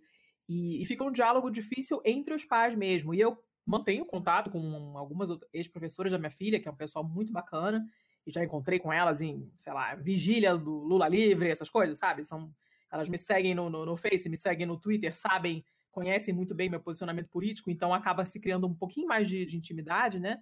E elas falam, cara, olha, é difícil, tem pais que você não, você tem que fingir, sabe, que é, não tá entendendo, ou então fingir que sim, sim, sim, sim, vou obedecer, vou fazer tudo que você tá pedindo. Porque o que eles querem é exatamente isso mesmo, né? E essa visão global do, do aluno, né? De, pô, vamos aproveitar para falar sobre a pandemia, vamos falar de pandemias passadas, vamos falar do que deveria estar sendo feito, vamos falar do método científico, explicar por que, que vai demorar a fazer vacina, né? explicar por que, que você tem que sair de máscara, o que, que é essa imunidade de rebanho. Cara, tem tanto assunto para você puxar e não tem motivo nenhum para isso não ser explorado, né? Mas como não vai cair no vestibular, entre aspas, isso acaba sendo é, rejeitado pelos pais, né? Então eu imagino que quem trabalha com educação diretamente deve ter muito conflito com os pais, porque puta que pariu, a maioria é muito chata, é muito, muito ruim de roda, é muito difícil de, de, de tratar. Eu não, eu não, não tenho inveja nenhuma de quem trabalha com, com criança, porque, cara, é punk, adulto é foda. E adulto de escola, pai de criança de escola particular, então é. É, é pior, é pior. É terrível, terrível, é. terrível, terrível. E eu estudei em faculdade pública, mas em escola particular a vida inteira, né? Sou filhinha de classe média, sinto muito, não posso evitar nem esconder esse meu passado.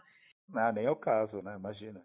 É, e, e cara, é, hoje, quando eu olho para trás e vejo a escola que minha mãe escolheu para mim e tal, e, e, por que, que ela escolheu, e o tanto de coisa que a gente falava que outros amigos meus que estavam em outras escolas não falavam, porque eram escolas mais focadas no vestibular, e eu dei muita sorte mesmo. Eu tive uma escola que foi muito bacana e deu uma, uma, uma educação mesmo. Eu acredito que tenha sido mais educação do que atochamento de, de conteúdo, então eu fui bem sortuda, bem privilegiada, mas eu entendo que isso é uma minoria mesmo muito, muito, muito, muito pequena. Eu tenho muita sorte.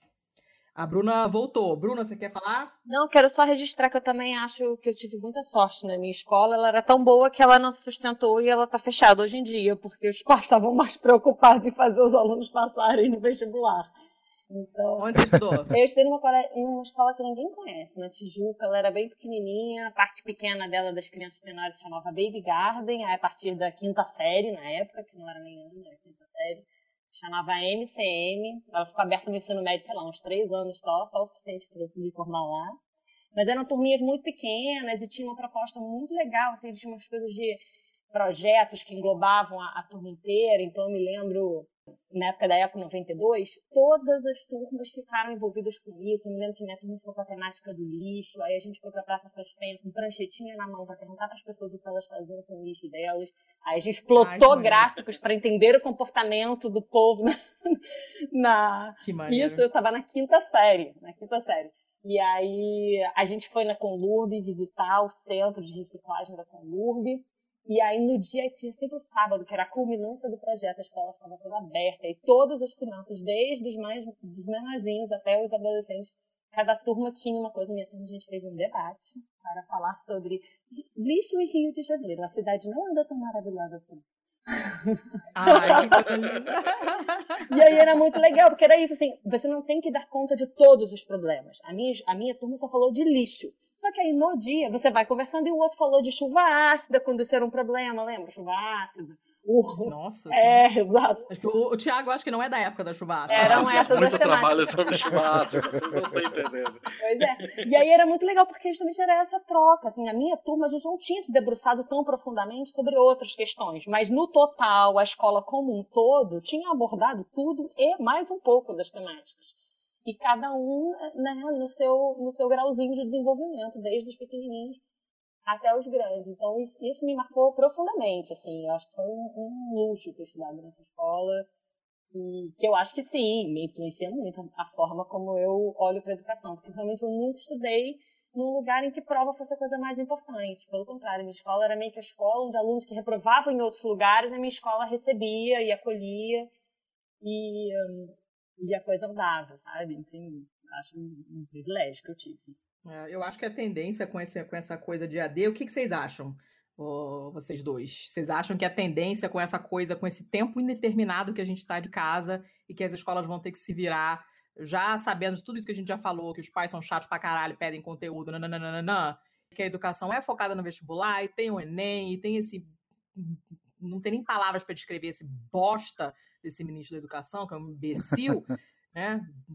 Cretino. Olha, Vocês ele, acham ele é que vai piorar? Esse ministro é tão ruim que a gente só falou dele agora. E quando fala, só fala utilizando adjetivos extremamente verdadeiros. Ah, eu quero que ele morra com a boca cheia de formiga, com hemorroidas explodindo, nojo que eu tenho nesse homem. É, vocês, acham que, vocês acham que vai piorar, vai ficar mais focado em conteúdo, vai, Não, vai, vai ter, ter uma essa virada que a tá falando?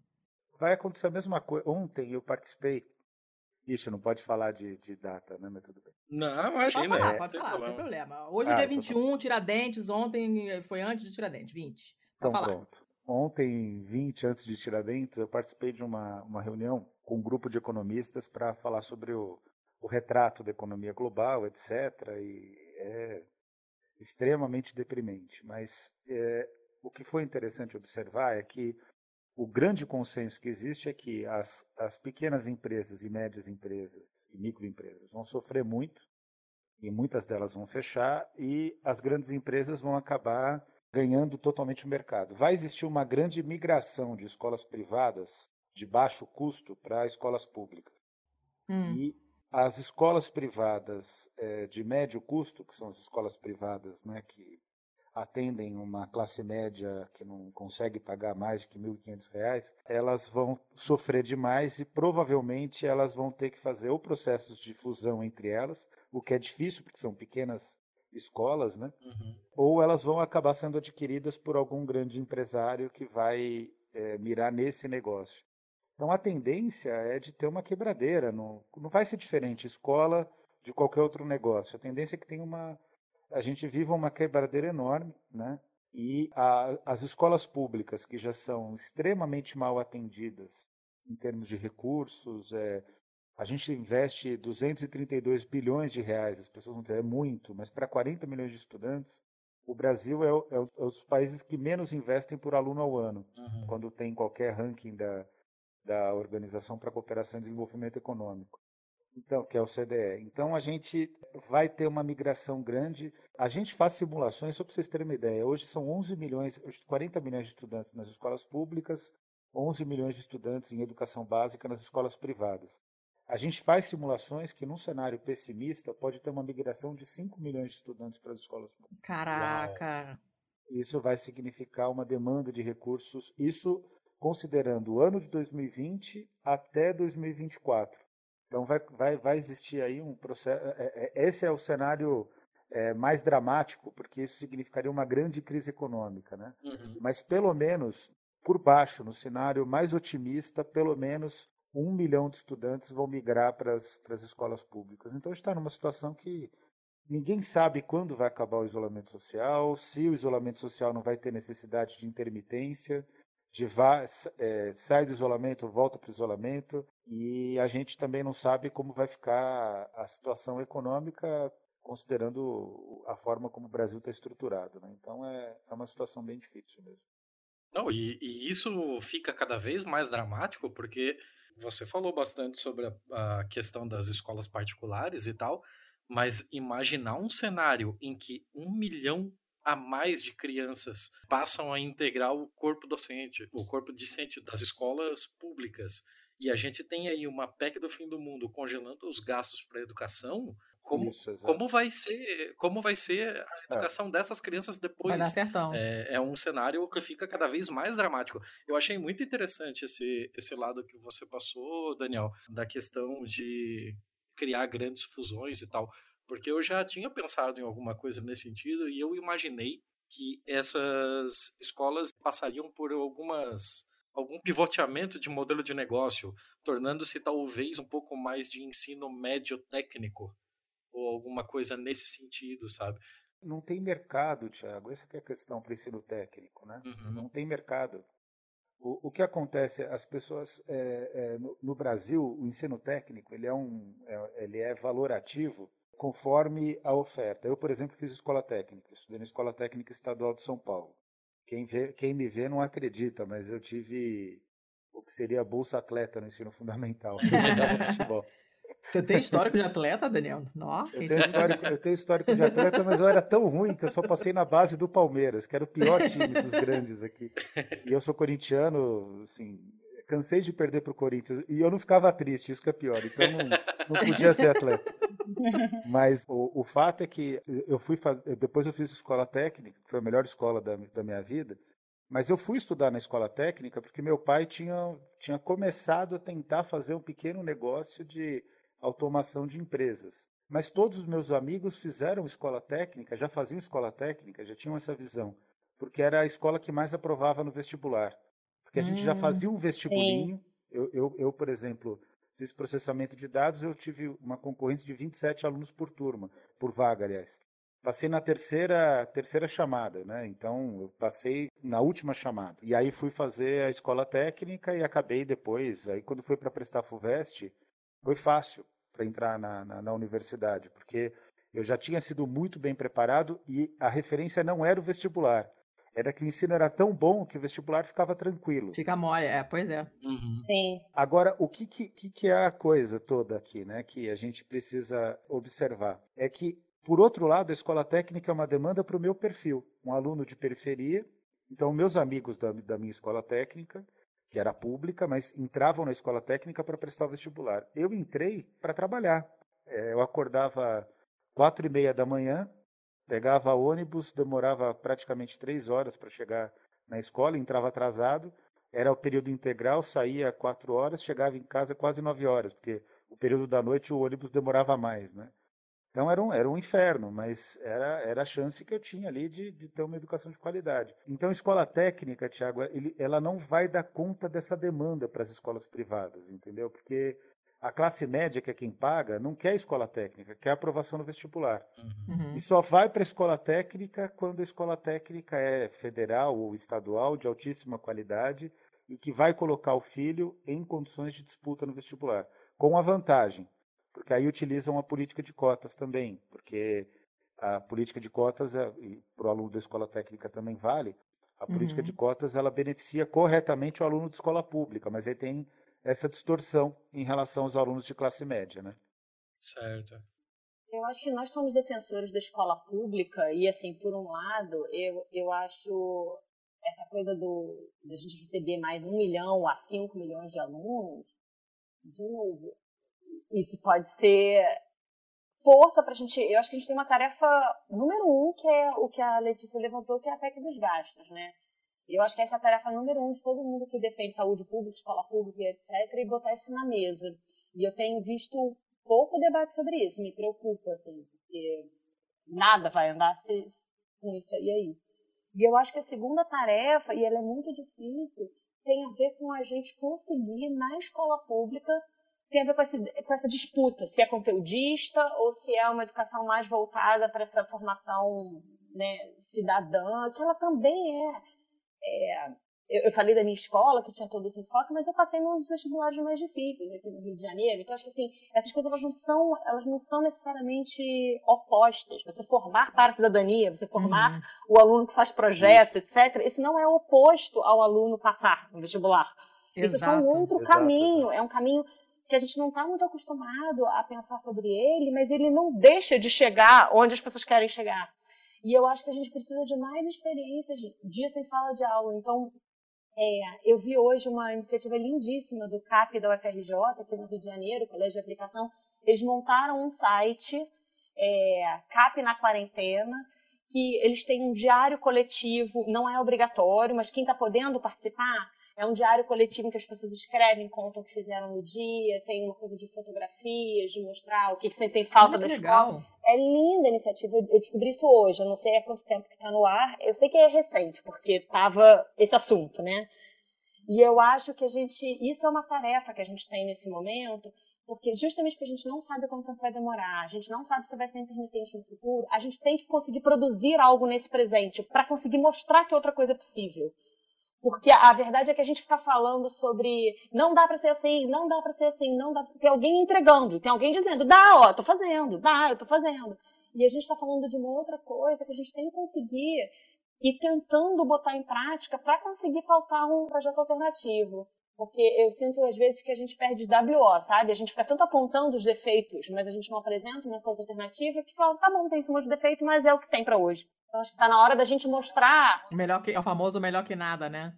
A gente tá, tá na hora da gente não ser o nada. Da gente ser assim, não, não, mas tem uma outra coisa aqui, vamos avaliar direitinho o que, que é melhor. É, eu tenho um pouco essa angústia, então eu tenho tentado.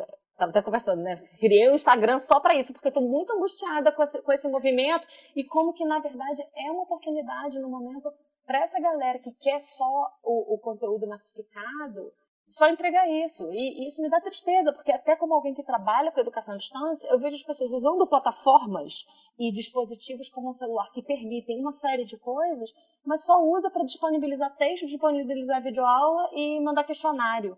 Pelo amor de Deus. Não é dá. Assim até eu, né, que sou bobinha, Exatamente, então. assim, eu não tô, não tô nem comparando com a educação presencial, eu tô comparando só com o que a própria tecnologia permite. Está muito aquém do que é possível fazer. Então, eu acho que a gente tem que correr atrás para mostrar, para ter projeto alternativo mesmo. Esse do CAP aqueceu meu coraçãozinho hoje, foi minha boa notícia do dia. Achei lindo o que eles estão fazendo. Ah, que bom, fiquei feliz também. Dá vontade, vou mandar um link na ouvidoria da escola da minha filha. Só de sacanagem. Vou botar o link, vou botar aquele, o emoji da mãozinha fazendo as unhas, uhum. que eu amo, que é o meu preferido. vou mandar, tipo, uma pequena sugestão. Uma boa, gostei. E tô falando pra minha filha, cara, pra ela fazer um diário, mas ela fica com preguiça. Mas eu vou encher o saco dela agora pra ela fazer um, um, um diário da quarentena. Gente, tem mais alguma coisa que vocês queiram, queiram dizer, não, não. que vocês acham que ficou de fora? Eu achei que o papo ficou bem completinho. É, eu tenho, inclusive, eu tenho que entrar em outra reunião aqui. então vamos, vamos estaremos te liberando, senhor.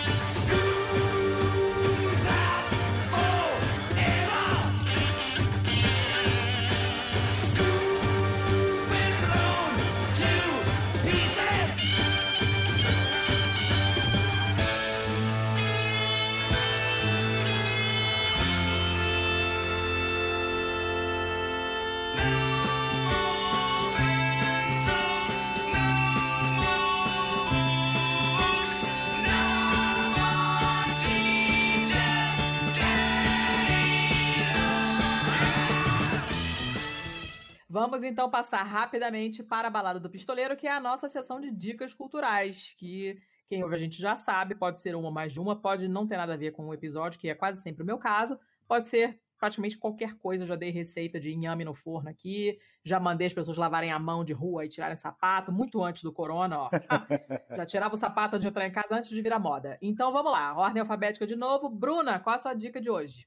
A primeira dica é tentar ficar um pouquinho longe das telas, que eu mesmo tô achando muito difícil, mas sei lá, olhar. Eu sou viciadíssima, não consigo. Ah, eu, eu tenho muita dificuldade e tá pior nesse momento. Mas tentar um pouquinho, né, largar as telas, olhar pela janela, olhar pro horizonte. Meu oftalmo diz que é bom focar coisa a mais de seis metros de distância. Sim, descansa os olhinhos. É. É. Essa é a primeira dica.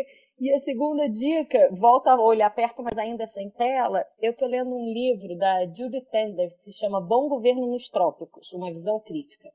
É um livro, na verdade, da década de 90, mas ele fala sobre Brasil e ele fala sobre como é possível, às vezes mesmo com recursos limitados, soluções criativas para políticas públicas. E aí dá uma aquecidinha no meu coração, sabe? De que as coisas, de que é possível ser né, que com, com, com direcionamento político, sabe, com um pouco de, de cuidado é, é possível a gente virar esse barco, que em algum momento a gente vai ter políticos melhores. Eu tenho essa fé, e aí esse livro ajuda, porque você vê que tendo outros, outras cabeças à frente, dá pra gente resolver os problemas aí que a gente está acumulando. É isso. Amém, Cher. Vamos lá, Daniel. Bom, a minha dica cultural é um livro que eu adoro, já recomendei para um monte de gente, todo mundo gosta. É um livro chamado Logicomics, que é uma o subtítulo dele é uma jornada épica em busca da verdade. É feito por uma série de matemáticos gregos, mas ele conta a história de uma das figuras mais importantes do século XX, o Lord Bertrand Russell, que tenta fazer um grande esforço junto com vários outros matemáticos de depurar a matemática por meio da lógica. Ele não consegue, isso não é possível. Já estou dando um spoiler, não deveria, mas enfim. Isso não é possível, mas graças ao esforço dele e de muitos outros matemáticos e filósofos, eles conseguem determinar as bases daquilo que hoje é determinante para tudo na vida, que é a computação. Então, vale a pena ler esse livro. É um HQ, né, um gibi para os mais antigos. E E é um livro que está em promoção em várias lojas virtuais aqui, vocês podem comprar com segurança. E a outra dica cultural aí é fazer um, um elogio à, à nova geração do xadrez brasileiro. Eu gosto muito de xadrez, mas eu sou o xadrez ele tá para mim assim como o futebol, né? Eu gosto mais dele do que ele gosta de mim. a dica é um canal que eu acho muito interessante, que é um canal chamado Xadrez Brasil no, no YouTube que vai contar as histórias dos grandes enxadristas, as, as, as partidas entre eles, faz análise da partida e, mais do que tudo, né, conta boas histórias sobre um gênio do xadrez brasileiro, que é o Mequinho, que é uma figura que a gente pouco sabe, mas que fez muita diferença no esporte, então a gente precisa valorizar o produto nacional. Então, são essas duas dicas. Tá, eu vou, vou eu agora, seu Thiago. A minha dica é um desenho que se chama O Incrível Mundo de Gumball, que passa na Netflix. E a minha filha já tinha visto algumas vezes, mas eu não tinha prestado muita atenção. E agora, esses dias que eu estou trabalhando pouco, porque, né, eu sou tradutora, é, os meus clientes não estão tão parados lá na Itália, então eu não tenho para quem traduzir, estou trabalhando muito pouco e acabo assistindo com ela. Cara, o negócio é muito engraçado. E só para dizer para vocês quanto é engraçado, a minha filha hoje ela teve uma crise de riso. Ela tava comendo, ela simplesmente caiu comida no chão inteiro, ela babou o chão inteiro de comida de tanto que ela riu. Uh, e a cachorra querer descer para lamber depois foi uma cena linda. É um desenho. É, nada dele não faz sentido, ele é totalmente nonsense, mas tem umas tiradas muito boas. É realmente muito divertido. Uh, é um desenho que dá para ver, os adultos podem ver junto com as crianças e comentar, assim, não vão morrer de tédio. A dublagem em português é muito boa, a gente estava vendo em inglês hoje à tarde e, e as vozes são até parecidas, assim. E, mas ela é bem feita no, no português, então é, é, é bem legal. Talvez para crianças realmente um pouco mais velhas, porque tem um nível de nonsense que a criança pequena não vai apreciar. Mas é muito divertido. Eu me peguei gargalhando, assim, gargalhando mesmo, de ter que voltar, porque de tanto rir eu perdi um pedaço. Tive que voltar para ver de novo. É muito divertido. Então, veja. Seu Tiago, a sua dica? As suas, na real, no plural. Ai, meu Deus, lá vem. Eu vou começar com uma que é quase que um pedido de desculpas, assim. Mas eu, eu tinha férias programadas agora para o final de abril e nós tínhamos já o evento da, do iPod, né? Da Podosfera uhum. Mineira. É, marcado para maio e tal, e todos esses eventos, todos os nossos planos foram todos para o caralho, então eu fiquei desesperado pensando como eu vou passar uma quarentena em casa sem nada para fazer, porque eu sou workaholic, eu não consigo deixar meia hora da minha vida vazio. A galera do mindfulness me odeia. Mas...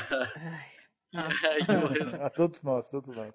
e aí eu resolvi que, cara, eu preciso desligar, mas ao mesmo tempo eu não quero morrer de tédio, então eu fui lá e não resisti, eu comprei um videogame e a primeira coisa que eu joguei foi Journey, e é esse uma das dicas de hoje. O jogo é lindo, lindo, lindo de morrer. Um jogo, ele não tem uma fala, ele não tem história mostrada na tela, ele não tem nada.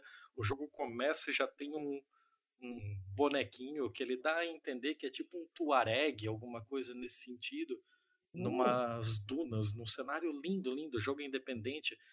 E você só só anda por ele numa jornada até um monte, um, um morro que você só vê de muito longe de onde emana uma luz. E a única coisa que você tem que fazer é chegar até lá, é, resolve alguns puzzles no caminho e tal. Uhum. O jogo não te explica nada, o jogo não te dá uma instrução, não tem um texto na porra do jogo inteiro a não ser Caraca, eu odeio do, isso. do jogo no começo, o título, assim, ó. Journey, pronto. Aperta, começa, abraço. Meu Deus, eu queria, quero morrer. Qual, qual, a, pra qual plataforma? Eu joguei pro PlayStation, mas eu imagino que tenha pras outras também. Tá, vou catar aqui. E ele é, Vou jogar, vou jogar. ele é lindo de morrer e faz todo sentido ele não ter textos explicativos, porque como o nome já diz que é uma jornada, o próprio jogo em si já é a própria jornada de descoberta dele próprio. Ele é, Meta, meta jogo. Eu tô, é, eu ele, tô ele é nervosa muito só de ouvir. Ele é muito maluco. Eu achei super interessante. Com três horinhas você zera a primeira vez, assim, não é nada extenuante, então é bem tranquilo de fazer. E a minha segunda dica veio por conta de que nesta semana eu ouvi o episódio do podcast É Pau é Pedra número 100. E como o pessoal que já nos ouve aqui há mais tempo sabe, eu e a Letícia nos conhecemos no É Pau é Pedra. Nós fizemos Oh. alguns spin-offs lá, né? O É Pau é Pedra Filosofal sobre Harry Potter, Sim, sim. em que os fãs de Harry Potter não me perdoam até hoje. Mas, mas de lá pra cá, né, a gente veio fazendo uma série de experiências e tal. E eu fiquei ouvindo aquele episódio e refletindo sobre as coisas que eu fiz com o pessoal do É Pau é Pedra. Então, como recomendação dessa vez, eu vou deixar um episódio que, assim, vocês vão ouvir ele ele já é um proto-pistolando. Porque eu já tinha a ideia do pistolando, o formato dele já estava na minha cabeça, eu só precisava achar a Letícia pra gente concretizar. Mas um episódio de novembro de 2017 chamado Sindicatos, Fim da CLT e FAQ do Trabalhador. O episódio é, é Pedra número 38. A gente estava falando sobre o projeto de reforma trabalhista do período Temer ainda, né? E eu, eu fui reouvir e bate quase aquele saudade da minha ex, né? Nossa. É, é complicado, as coisas de lá pra cá não melhoraram e a gente vai suar a camisa pra cacete pra conseguir levar pra um patamar minimamente parecido com o que tinha em 2017, cara. É, a gente afundou bastante de lá pra cá, mas é, é uma coisa de maluco, assim, e eu fiquei com esse episódio Mas é bom, re- recordar é viver. Recordar é viver. Vou botar o link aqui pro pessoal ouvir. TBT, né? É, ouçam o episódio 100 também, que saiu, tem um depoimento meu falando do, do EPEP, o seu Thiago esqueceu de mandar o dele, mas enfim, vamos fingir que isso não aconteceu. Ah, Jabás, quem quiser encontrar você, Bruna, te acha onde? Já coloquei o teu Insta aqui, mas fala aí em voz alta pro pessoal. Pois é, isso, minha novidade. É um Instagram que eu criei justamente por estar me sentindo aqui muito sozinho com meus pensamentos sobre educação nesse momento da pandemia. Ele é o arroba vernecb.rj. Werneck é W-E-R-N-E-C-K. Aí é isso, vernecb de bruna.rj. Show. Daniel, Bom, no Twitter, arroba Daniel Cara, no Instagram, arroba Daniel Cara, no Facebook, Daniel Cara, e é tudo Daniel Cara. ótimo. Daniel é o cara, não tem como fugir do trocadilho, não, tem outro. Né? A gente, vocês já sabem, né? Fala, fala, Bruna. Não, é, no Twitter eu sou vernecb, sem o RJ. Ah, Que beleza. é, o Instagram, como eu só fui entrar agora, aí já estava tomado e ficou o ponto RJ. No, no Twitter é só vernecb. Mas eu sou menos frequente lá, menos assim. É, a gente tá bastante no, no- Quer dizer, bastante. Enfim. A gente tá razoavelmente muito, digamos, no Twitter é, e no Insta, bem menos no Insta, que eu acho muito chato, mas a gente tá lá também.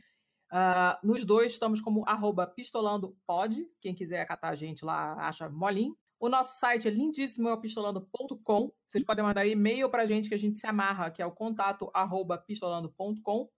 A gente se amarra também em catárticos, né? Em ajuda das pessoas para manter o nosso projeto no ar.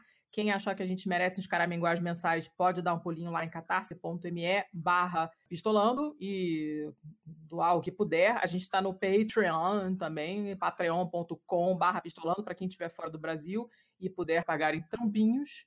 Ah, quem não puder pagar em nada, ajudar financeiramente, é, é totalmente compreensível, tá todo mundo na merda.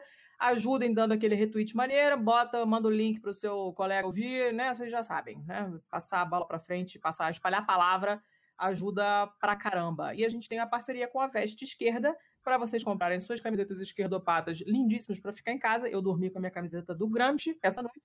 Uh, e, e, já fui com ela minha padaria preferida, que é um italiano, o proprietário. E ele ficou olhando com uma cara meio assim, não sei, fiquei com uma má, má impressão dele, mas enfim, pelo menos ele sabe quem é, e já alguma coisa, né? E em tempos de, de, pandemia, ficar em casa com uma brusinha bonitinha também ajuda cada vez você olhar no espelho e vir a cara do Marighella, da Marielle, do Gramsci, né? Ajudar aquela reforçada no seu pensamento de esquerda. Usando o cupom PISTOLA10, vocês têm 10% de desconto. Uh, e que mais? Só isso. Estamos na fazemos parte da Podosfera Antifascista. Se vocês googlarem Podosfera Antifascista, vocês vão ver um monte de podcast maneiro. Se forem, se não, quando forem retweetar este episódio, uh, usem a hashtag PodAntifa e a hashtag Mulheres Podcasters, porque aí quem estiver procurando podcasts antifascistas e podcasts mulheres vão achar mais facilmente. Deixei alguma coisa de fora, seu Thiago, ou acabamos? Não, eu imagino que seja isso mesmo.